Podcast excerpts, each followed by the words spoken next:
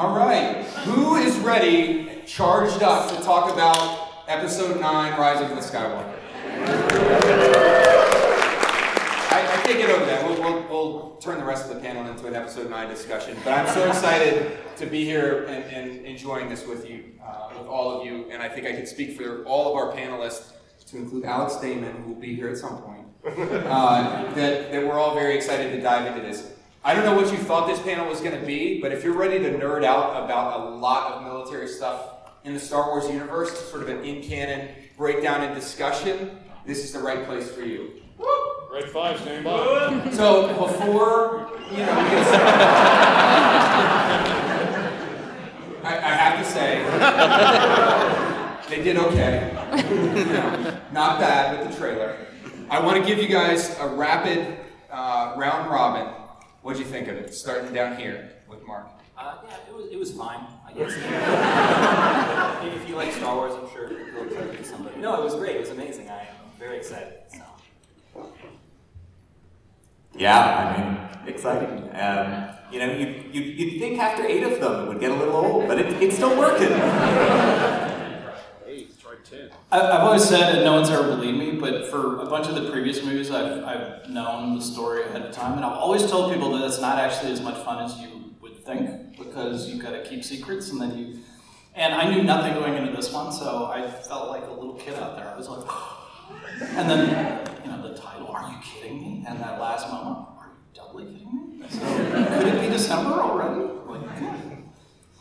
Like, Uh, I'm down for anything that involves Ian McDiarmid cackling.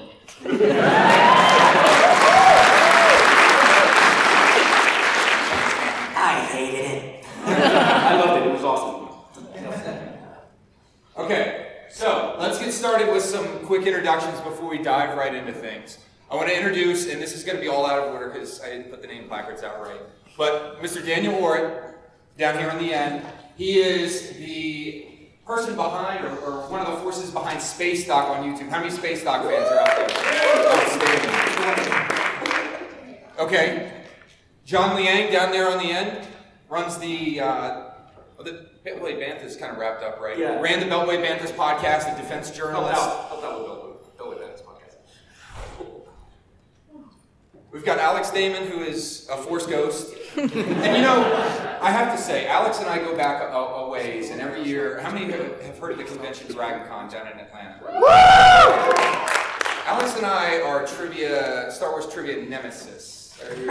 We battle like a Joker and Batman.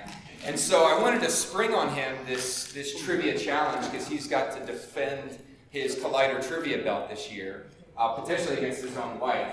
And so we were going to grill him. You know, it's the 20th anniversary of the Phantom Menace, so we were going to keep it, uh, you know, some, some rapid trivia here. He probably would have gotten all those right. You know, I'm just. I know Alex well. I think he would have gotten those warm-up questions. But then we'll crank it up. I was going to turn up the heat on Alex with some real tough ones.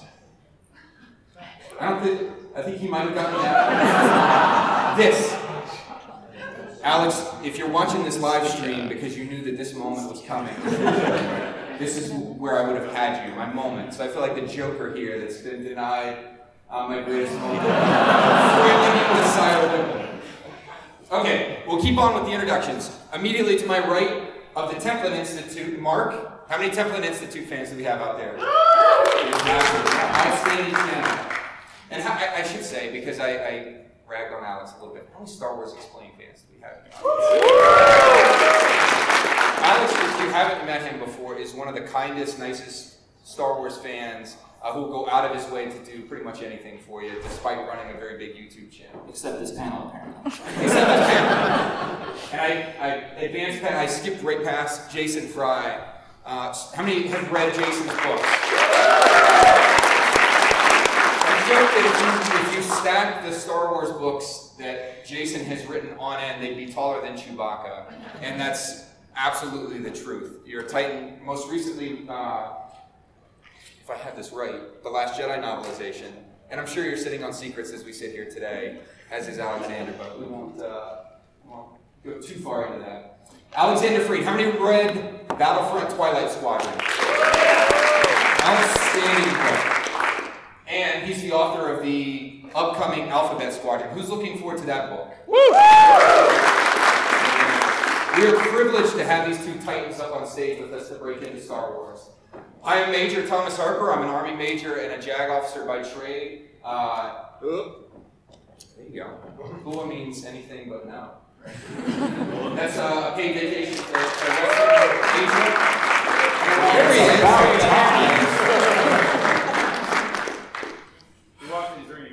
You watched me during your introduction. You you stood outside there. You knew that I was going to grill you with trivia, and you and you delayed me.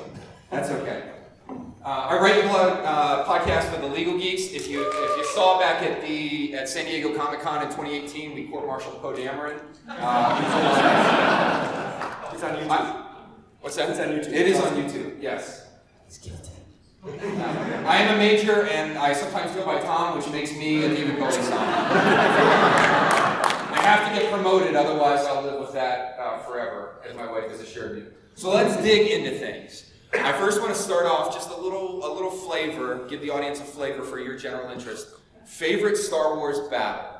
Any film, cartoon, anything. Starting down here with you, Mark. Oh god, well, the correct answer is Battle of Hoth. Do you want me to go in depth as to why, or should I leave it at that? We're, we're going to get back to the Battle of Hoth at the end. Uh, my favorite. Sorry, I'm late, everybody. uh, my favorite battle is the Battle of Scarif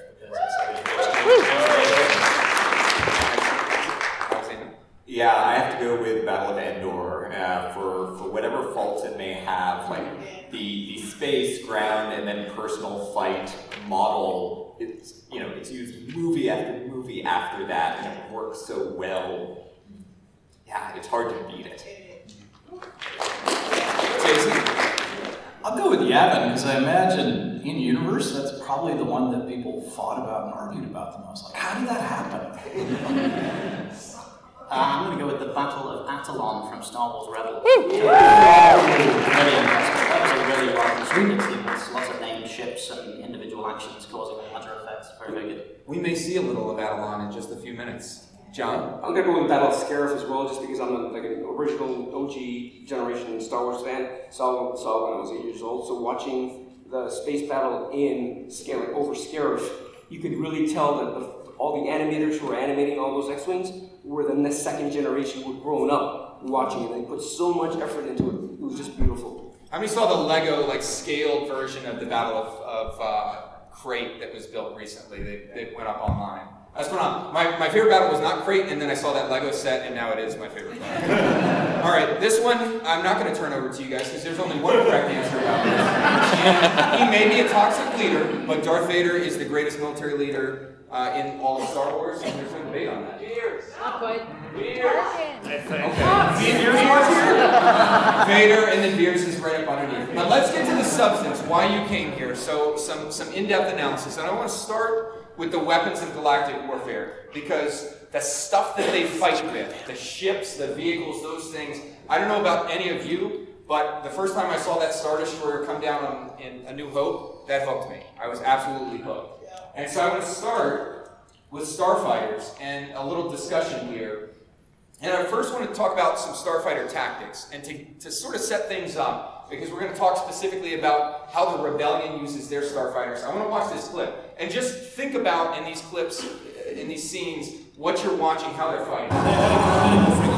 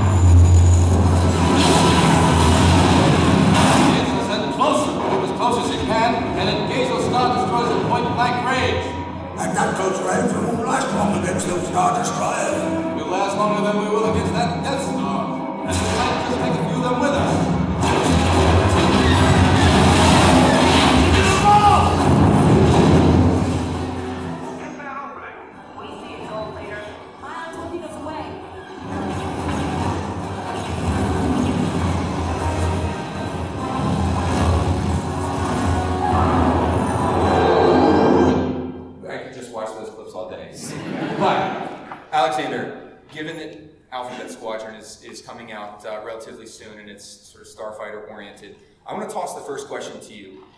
The Rebel Alliance doesn't have a lot to work with. How do they use these snub fighters to their tactical advantage? Well, I think a large part of it is that the Empire isn't really all that used to fighting actual starfighters and snub fighters, right? Like the Empire for 20 years has primarily been a policing function, right? It's been about oppressing a civilian populace and you know dealing with pirates and that sort of thing. So the rebels coming up in with skilled pilots and better starfighters than the Empire is actually using individually gives them this sort of tactical advantage of, hey, the Empire isn't designed to fight this way. The rebellion only exists to fight this way. And to the panelists generally, uh, what are your, your thoughts on, uh, clearly this is an asymmetric fight, meaning the Empire has the Grand Imperial Fleet. Uh, despite being Army, I, I will proudly wear the Imperial Navy shirt. Um, is it possible for them to even go toe to toe with them? Yeah, I mean, I'm gonna say yeah. I think it's not as asymmetrical as, as you might think, because the Galactic Empire is doing something weird by focusing on quantity over quality. Even when the rebellion's outnumbered, they can still, the odds are always kind of in their favor, because the X-Wings and the B-Wings, all these things have shields, whereas the Empire doesn't. So, like, one-on-one, the rebels are gonna win every time, right? Isn't that what happens? Unless, Vader, unless Vader's in the cockpit. Yeah, it kind of seems like the Empire's not great at sort of realizing their situation and adapting to it, or at least we sort of had that in Rebels. They kind of went towards the Defender a bit, and then that got that cancelled. And it seems like the Empire insists on sticking to its more police-friendly uh, kind of Grand Reach style rather than having any kind of competitive space superiority fighters. Alex, do you think that the Empire uh, puts the proper emphasis on actually defending against the starfighters? I mean, they know that the, the Rebel fleet has these things. They're, they're light on capital ships. I, what's up with the Empire's approach to, to fighting? I mean, yeah, I agreed. It's all quantity over quality. They focus on the swarms, but I think maybe more thematically, the idea is just that the rebels have something to fight for, and the Imperials don't so much.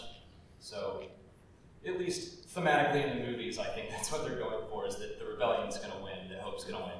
Okay. And talking about the, the Empire, I want you to think about how they fight, and, and let's watch this, this clip with the intrepid Captain Canady to, to sort of put a flavor to that. Captain, Canady, why aren't you blasting that puny ship? That puny ship is too small and at too close range. We need to scramble out fighters. Five bloody minutes ago. You'll never penetrate our armor. He's not trying to penetrate our armor. Clearing out our surface cannons. So I want to talk about the Empire and the First Order and their their uh, starfighter tactics in tandem here. You guys mentioned the, the use of swarms. So the Empire has this this tremendous amount of resources. And Jason, I want to throw this question to you. I, they could do whatever they want with a virtually unlimited budget. They, they seem to, to neglect the quality of starfighters. I, what are your thoughts on that as, as far as how they implement this weapon of war?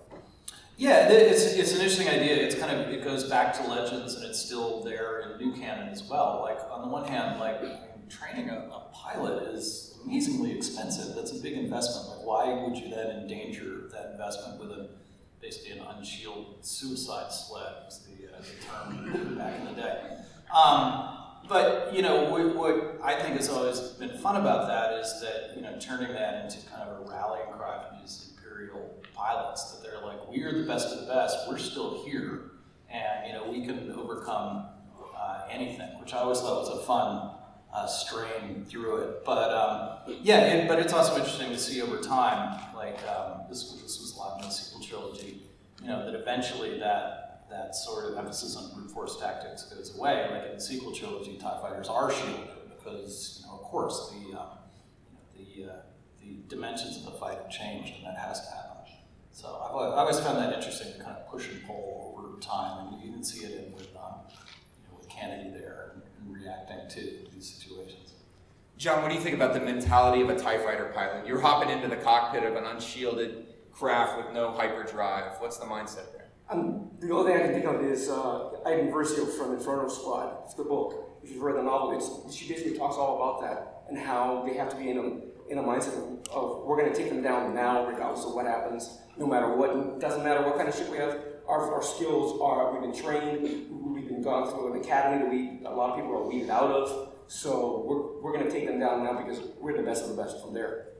And I love that they turn, you know, in, in modern day, you, you have a lot of complaints about the lack of, of life support, the lack of protection that these fighters offer. Uh, you look no further than Imperial Japan in World War II to see the devastating effects when you don't protect your pilots.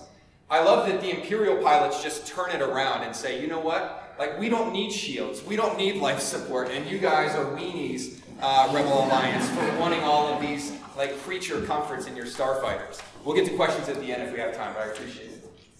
So, Alex, what do you think? Grand Admiral Thrawn presents sort of a different take on the traditional Imperial uh, approach to starfighters, and specifically, uh, you know, what are your thoughts on the, the, struggle or his struggle to champion the TIE Defender project? I mean, if you had let me debate, I probably would have tried to make a case for Grand Admiral Thrawn, but yeah, I, I love the TIE Defender and his idea of like, look, the rebels outclass us with their starfighters. Why, like, exactly what you just said. Why we have the resources? Why don't we value our pilots a little bit? But I guess like the philosophy of the empires, they don't see their pilots as people so much as tools, right? That are expendable. And Daniel, I'm going to ask you. So you're the emperor. You're Emperor Palpatine. You gave the great cackle there at the beginning. Uh, that was spot on. I think Ian McDiarmid would be proud. You're the emperor, and you've got the choice, as he did, between championing Tarkin's Death Star. Sorry, Krennic. And the TIE Defender project. What's your thought process? What do you choose? Well, I mean, um, Thrawn, as it was written in the book Thrawn, uh, has the virtue of being the only person in the Empire with an ounce of sense. And he quite succinctly breaks down why you shouldn't uh, pile your entire economy into a great big destructible ball and then, and then allow it to be destroyed. So, I mean, uh, Palpatine was good at a lot of things, but maybe not this. Know, the, the, uh, the TIE Defender, I mean, particularly, like, it had its own little story arc in the, in the new canon where it kind of came in and then went away. But in Legends, the TIE Defender was a monster. It was just unstoppable. It was the, like the result of the Empire making an X-wing, basically. And it's like the, having more assets over a larger range to resolve problems across the galaxy instead of having one uh, kind of fear-projecting Death Star. And it's, I, I, suspect the Rebel Alliance would not have lasted very long. Yeah, it really reminds me of my actual day job. This was I actually cover the Pentagon and Pentagon acquisitions and how they buy, buy the guns, the cannons, the ships that they use, and they spend billions and billions of dollars on that. And I always wondered how they went about doing that in the Empire, like how how they got what the processes were, if they had like you know prime contractors and subcontractors, and how that all worked out. Well, you just have to appease the emperor the most, and then you get whatever you want made. So I, I think the result here, in, the, in, my view, like this is how I sum up the, the Empire's approach to starfighter tactics, right? Just Canady's like classic scowl, uh, because they, they've missed such an opportunity. I want to turn now. Who is a fan of the capital ships? Mon Cal cruisers, Star Destroyers, Super Star Destroyers. There is no better example of that. This is a whole. My, my whole image. You tell me capital ship. I don't think you know aircraft like Nimitz class aircraft carrier or battleship. I think Imperial Star Destroyer. And when I think, I, I want you to put in your in your mind the ideal image, and I guarantee you this is what you come up with when you think about a Star Destroyer. All ships, prepare for jump to hyperspace.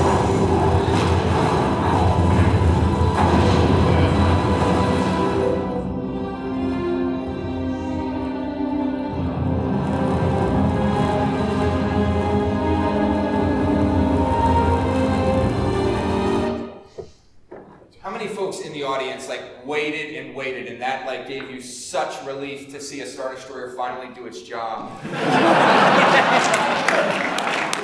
so, Alexander, we, we started with you on starfighters. The Galactic Empire has a massive fleet of these killers. Why can they not squash the rebellion at any particular engagement? Before the Devastator arrived there, two Star Destroyers got lost to a much smaller rebel fleet. Uh, what's the what's the Empire doing here? Well, again, I think part of it is that the Empire isn't, uh, you know, as effective as a Star Destroyer is against, say, you know, a blockade runner. You know, its effectiveness against uh, fighters is is reduced. Uh, but there's also a certain um, a dispersion problem, right? There are a lot of Star Destroyers in the galaxy, but the Empire is so big that they can't be everywhere they can't all converge on a given point in the amount of time that it would need to repel a sort of serious planned rebel attack. And the Empire is always going to be dealing with that no matter how many Star Destroyers it builds because it can't put you know, a hundred around every single planet, and the rebels, their whole goal is going to be to target the weak points. That's that's what they can do as a as a guerrilla group. Mark, I want to toss a question to you. Yeah. There's a, this mantra when you talk about actual real world military history that, that armies constantly struggle with fighting the last fight or fighting the last war.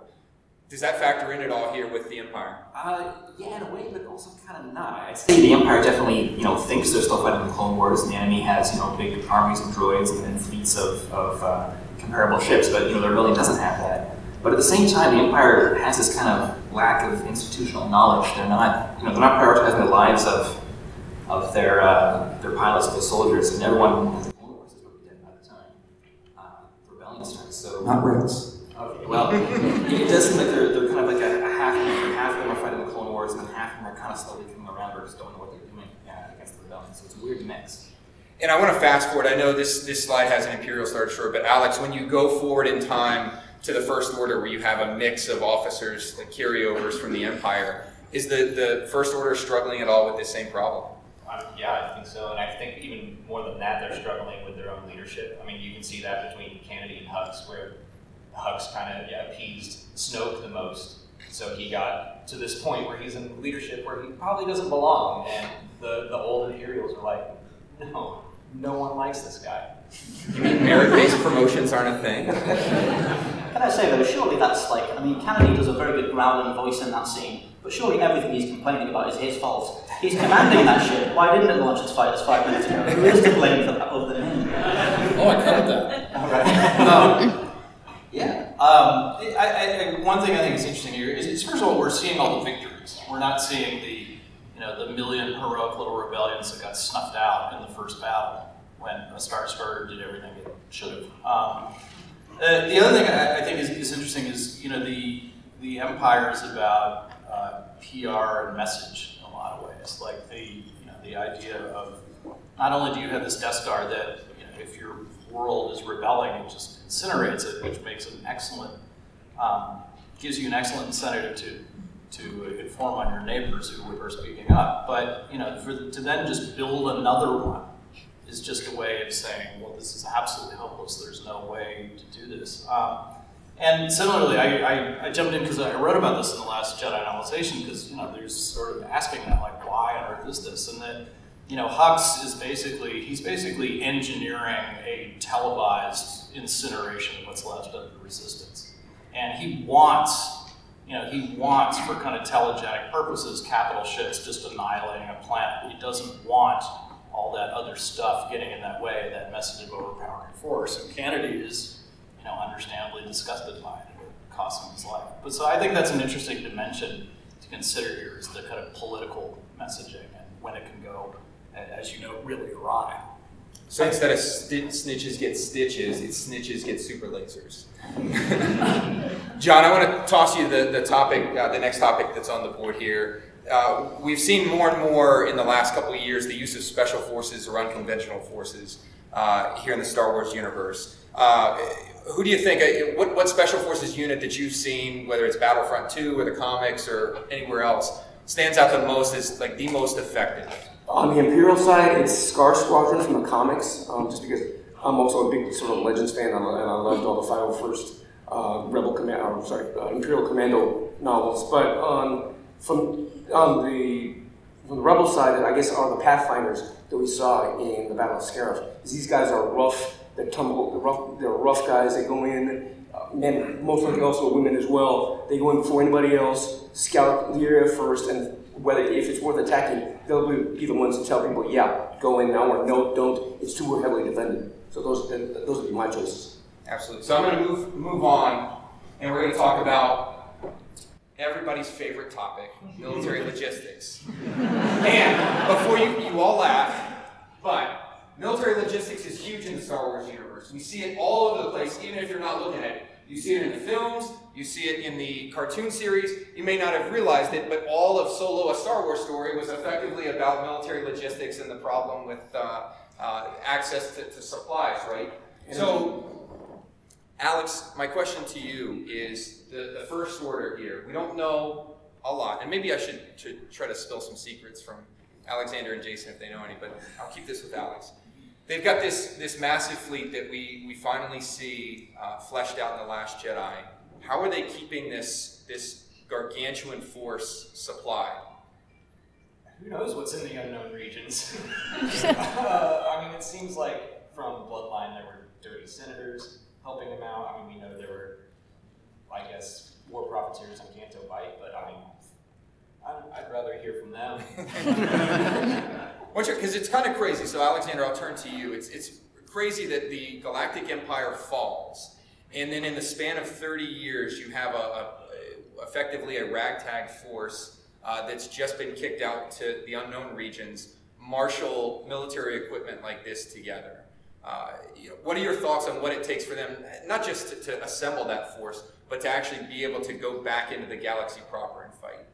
Um, I mean, it's really about precision, right? Like the First Order is a military organization of the sort that the you know the New Republic no longer has, and you know if the Empire had a problem of being too dispersed and you know not being able to particularly well defend any given sector, you know the, the New Republic is a thousand times worse at that because it is actually sort of fractious and democratic and you know it has you know a moving capital it's not something that is designed to fight a war at all even the wrong war. Um, so you know the first order spent 30 years with no other purpose but to take back the galaxy yeah it'd be hard for them not to do gigantic amounts of damage even if they were utterly incompetent well, it seems like they have a manpower problem, though, because from the way I understand it, most of their military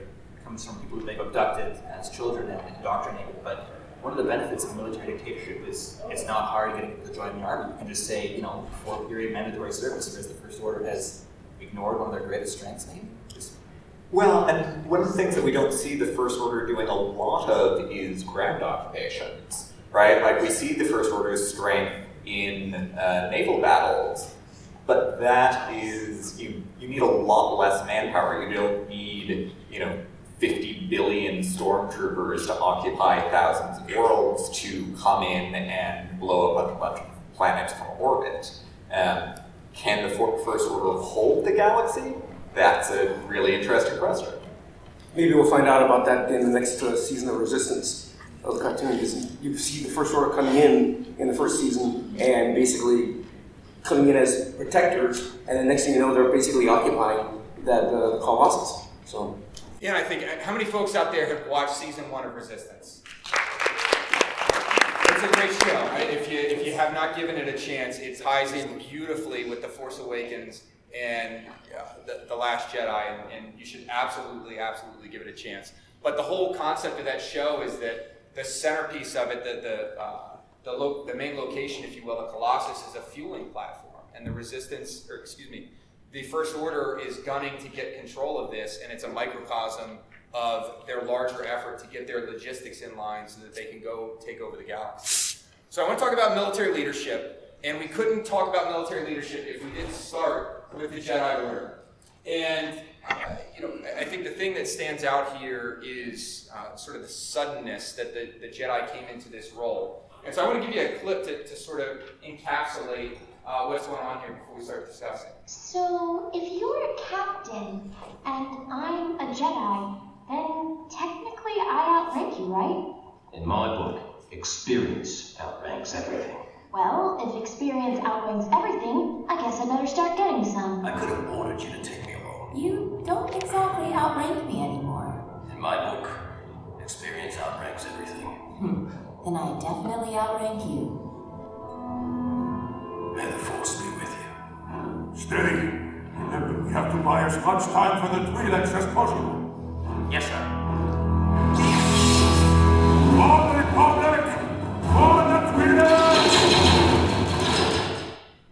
Okay, so the Jedi get thrust into this, and, and one of the things that I find fascinating is that out, overnight, basically, you have the Battle of Geonosis, and all of a sudden you have the Jedi Order step in.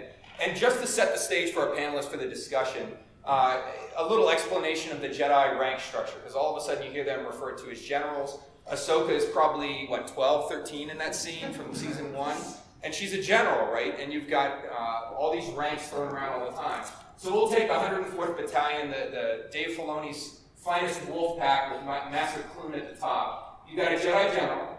He's got Commander Wolffe, a commander, and I apologize for, for the folks in the back, it's going to be a little small to see. He's got a clone commander up under him.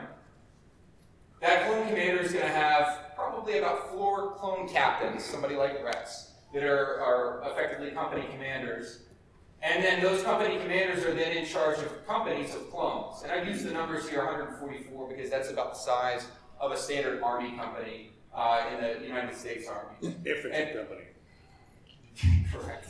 And so I use the, the real life example of the 82nd Airborne Division out of Fort Bragg, North Carolina, uh, as an example. And you talk about Master Koon, uh, Koon being a general, so you have a two star general that commands the entire division of soldiers, and then each of these uh, are, are combat brigades infantry, uh, airborne infantry, uh, an aviation brigade with helicopters and whatnot, and they're commanded by colonels. And then if you follow the, li- the, the line on down, then you get to somebody like me, very low down.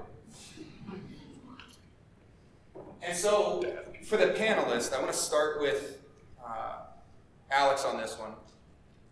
And I skip right past the bill. But Jedi as combat commanders. Good idea, bad idea. I, what, what's your thought on this? Uh, this is why I think the Clone Wars were brilliant for Palpatine to do this, because I don't think the Republic had really any choice. I don't think the generals or the Jedi had really much of a choice but to command these clones. Uh, but yeah, I think it goes against everything that they're supposed to stand for, and they're supposed to be peacekeepers. Now they're generals. And by the time Palpatine starts yelling about how they're trying to take over, I think more of the public would be willing to accept that because if they're willing to not be peacekeepers and go against that principle, like what else are they willing to betray? So no, I, I think it was a mistake, but also just like what else were they going to do? Jason, I want to ask you. I, you think Palpatine had this this exact move in mind, knowing that the, the council would step up to, to lead the fight here? Yeah, absolutely. It's a carefully engineered trap uh, designed to have the Jedi, who you know it, it, we see in the prequels are already have kind of lost touch with the galaxy, to set them up for failure. And um, yeah, it's you know, it works perfectly as we see. Um, what what I love about it though is within that. I mean, it, from a storytelling point of view, that's kind of a tricky story to pull off. Like we know the end. Like we know the bomb under the chair in the drawing room is going to go off, and there's nothing you can do about it. But I love that there's storytelling in there that you know adds a lot of um, kind of dimension to that. Like with Plo Koon, there's a whole episode of the Clone, of the Clone Wars, which is just how much um, Plo Koon cares about his troops and what he does to try to keep them alive. So you know, even within this narrative of a trap and a failure, you get these really um, really interesting human stories um, between you know these kind of accidental generals and their troops, which is one of the things I love about the Clone Wars. Daniel, was hubris a factor in all of this? I mean, clearly the, the Jedi were not, uh, you know, being controlled in a direct, strict sense. Was their own hubris a factor in all of this? I think the uh, the sort of genius of Palpatine's plan here is that he doesn't necessarily have to manipulate people with force most of the time. Like in this case, he's keenly aware that Jedi hypocrisy is increasing. And uh, somebody asked me recently, why didn't they, uh, why didn't they just kill all of those 200 Jedi when they had them at his mercy in the, in the Geonosis arena in Attack of the Clones? And it's because just destroying the Order isn't going to make the Empire. He needs to vilify the Jedi in the eyes of the people. So he sets them up to be increasingly hypocritical, increasingly corrupt, so that when he eventually says, hey, these guys are the, uh, are the insurgents, we need to take them out, then everyone's ready to declare a police state. So it's, it all worked in the end. So I want to move on to something that is near and dear to every one of our hearts, and it's how the rebellion does its rank structure, and, and it, it makes complete and total sense. I assure you. So real life, just very quickly, you've got uh, different branches. You've got the U.S. Army, U.S. Navy. They have different ranks. Uh, the, the Marines and the Air Force both copy, uh, and then there's the Coast Guard. and the rebellion has lots of these ranks, right? So we see admirals, we see generals, and don't worry, I've, I've got Hera uh, coming up. Uh, we see uh, Luke, he's a commander at the Battle of Hoth. Depending on what rank structure you're using, Han either very much outranks Luke, uh, F off, or he's like an army captain and he's uh, he's subordinate to him, and then he just jumps to general magically. Uh, and then Hera is uh, a commander when she gets promoted, and that's a Navy rank, and then she jumps right over to Army or Air Force and becomes a general. and my favorite part is that young Ezra Bridger is effectively, he's a lieutenant commander, which is a Navy rank. Uh, but somehow that's the same rank that I hold in the Army, the same pay grade. So I'm happy to know that, that Star Wars treats that pay grade uh, like sufficiently serious that uh, 16 and 17 are going to happen. So, I'm just going to throw this out here. Can you make any sense of it, or is it like Han at, at the end of the Battle of Endor? No. Okay, Alex. This is the one request that I get over and over. They're like, could you just explain command structure? And I just like, I cannot.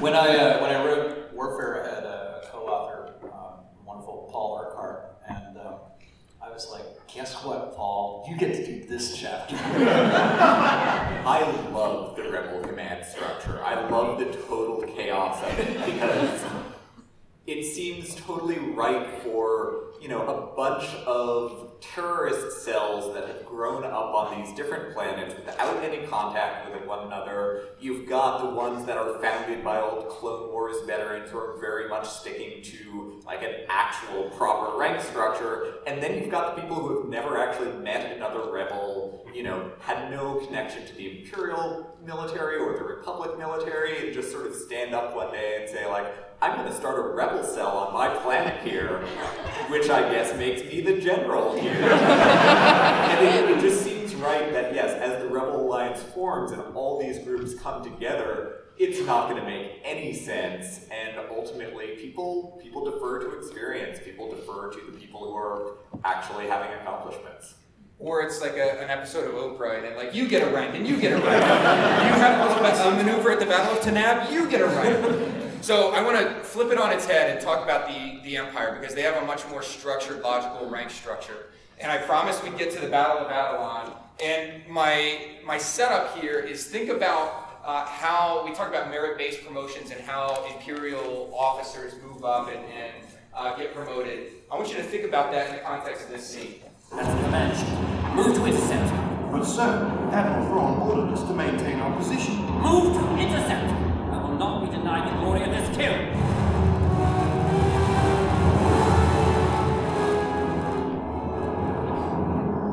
Konstantine, return to your assigned coordinates immediately. I've had enough of your games, Grand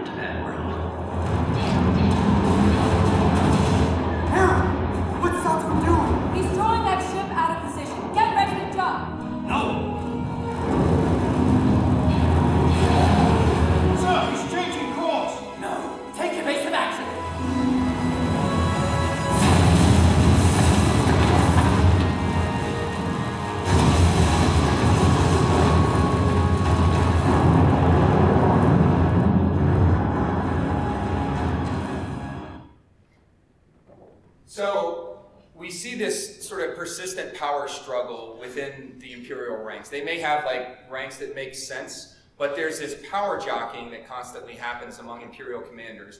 And at the heart of it all is greatest boss, Emperor Sheev Palpatine. Jason, I want to ask you the, the heart of this system, right? They may have logical ranks, but you've got this patronage system. Is, is that sort of the, the uh, bomb planted at the center of the empire? Well, it's, it's Palpatine making himself indispensable. Like you, you know, you constantly, in a way, it's sort of it's it's kind of ruthless politics, making sure nobody rises too high and pitting people against each other, and also in a way that's you know probably not entirely helpful for running a galaxy. It's sort of taking the Sith model and applying it to everything else, like you know, battle it out and the strong survive and the and the others don't. But um, you know, it, it, however much it sometimes strains credulity a little bit, at least makes for great storytelling. So off we go. Okay, I'm going to skip ahead because I want to talk very briefly. We could do a whole panel on Admiral Holdo and Poe. Um, I'll skip the scene to set up, but you guys all know the confrontation that happens on the bridge. So, what I want to ask, uh, and I'll start uh, down on the end with you, John. Uh, Holdo gets accused of, of uh, being a traitor to the resistance. Uh, Was Poe right in his criticism? Was he right to do what he did? I can understand why he did it, but at the same time, he's not the commanding officer. He's not the one that has that has the entire picture. So, as far as I'm concerned, Holdo had had her reasons for why she chose not to share her plans with them, and at the end, they still were able to at least get somebody down down to the planet to Crait.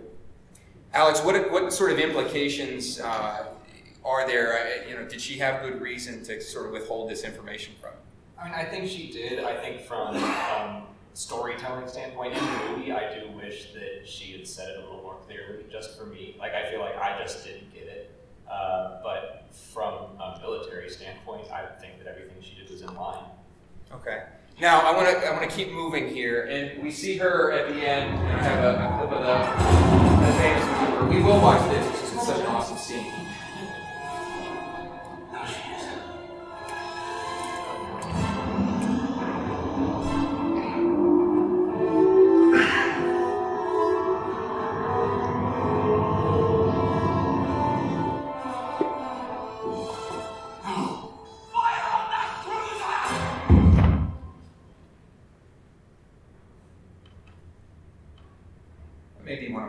Favorite Star Wars scenes, and we have a fantastic Admiral Holdo down here in the first, first row.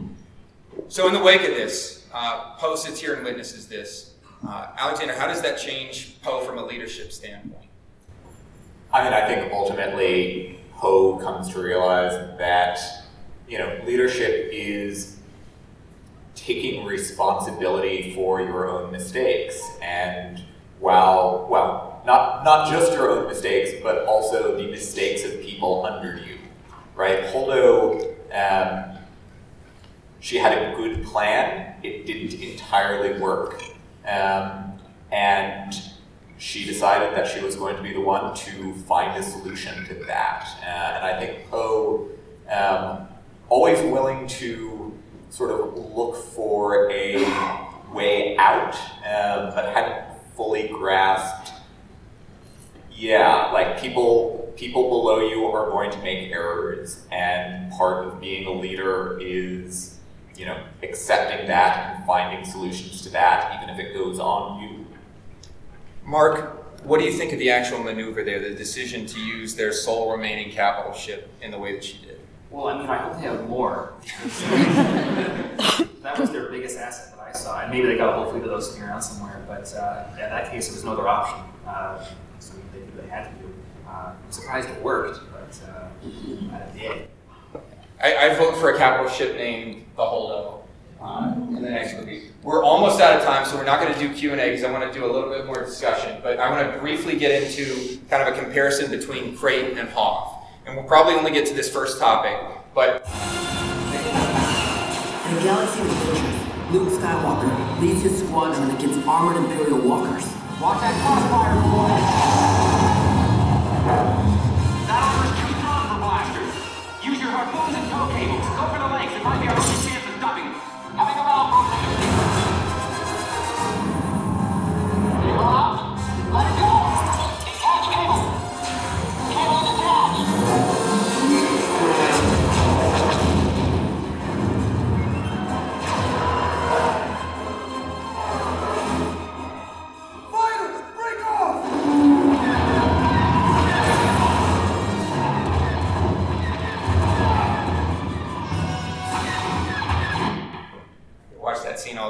well. So, Daniel, I'm going to give you the last question of the panel.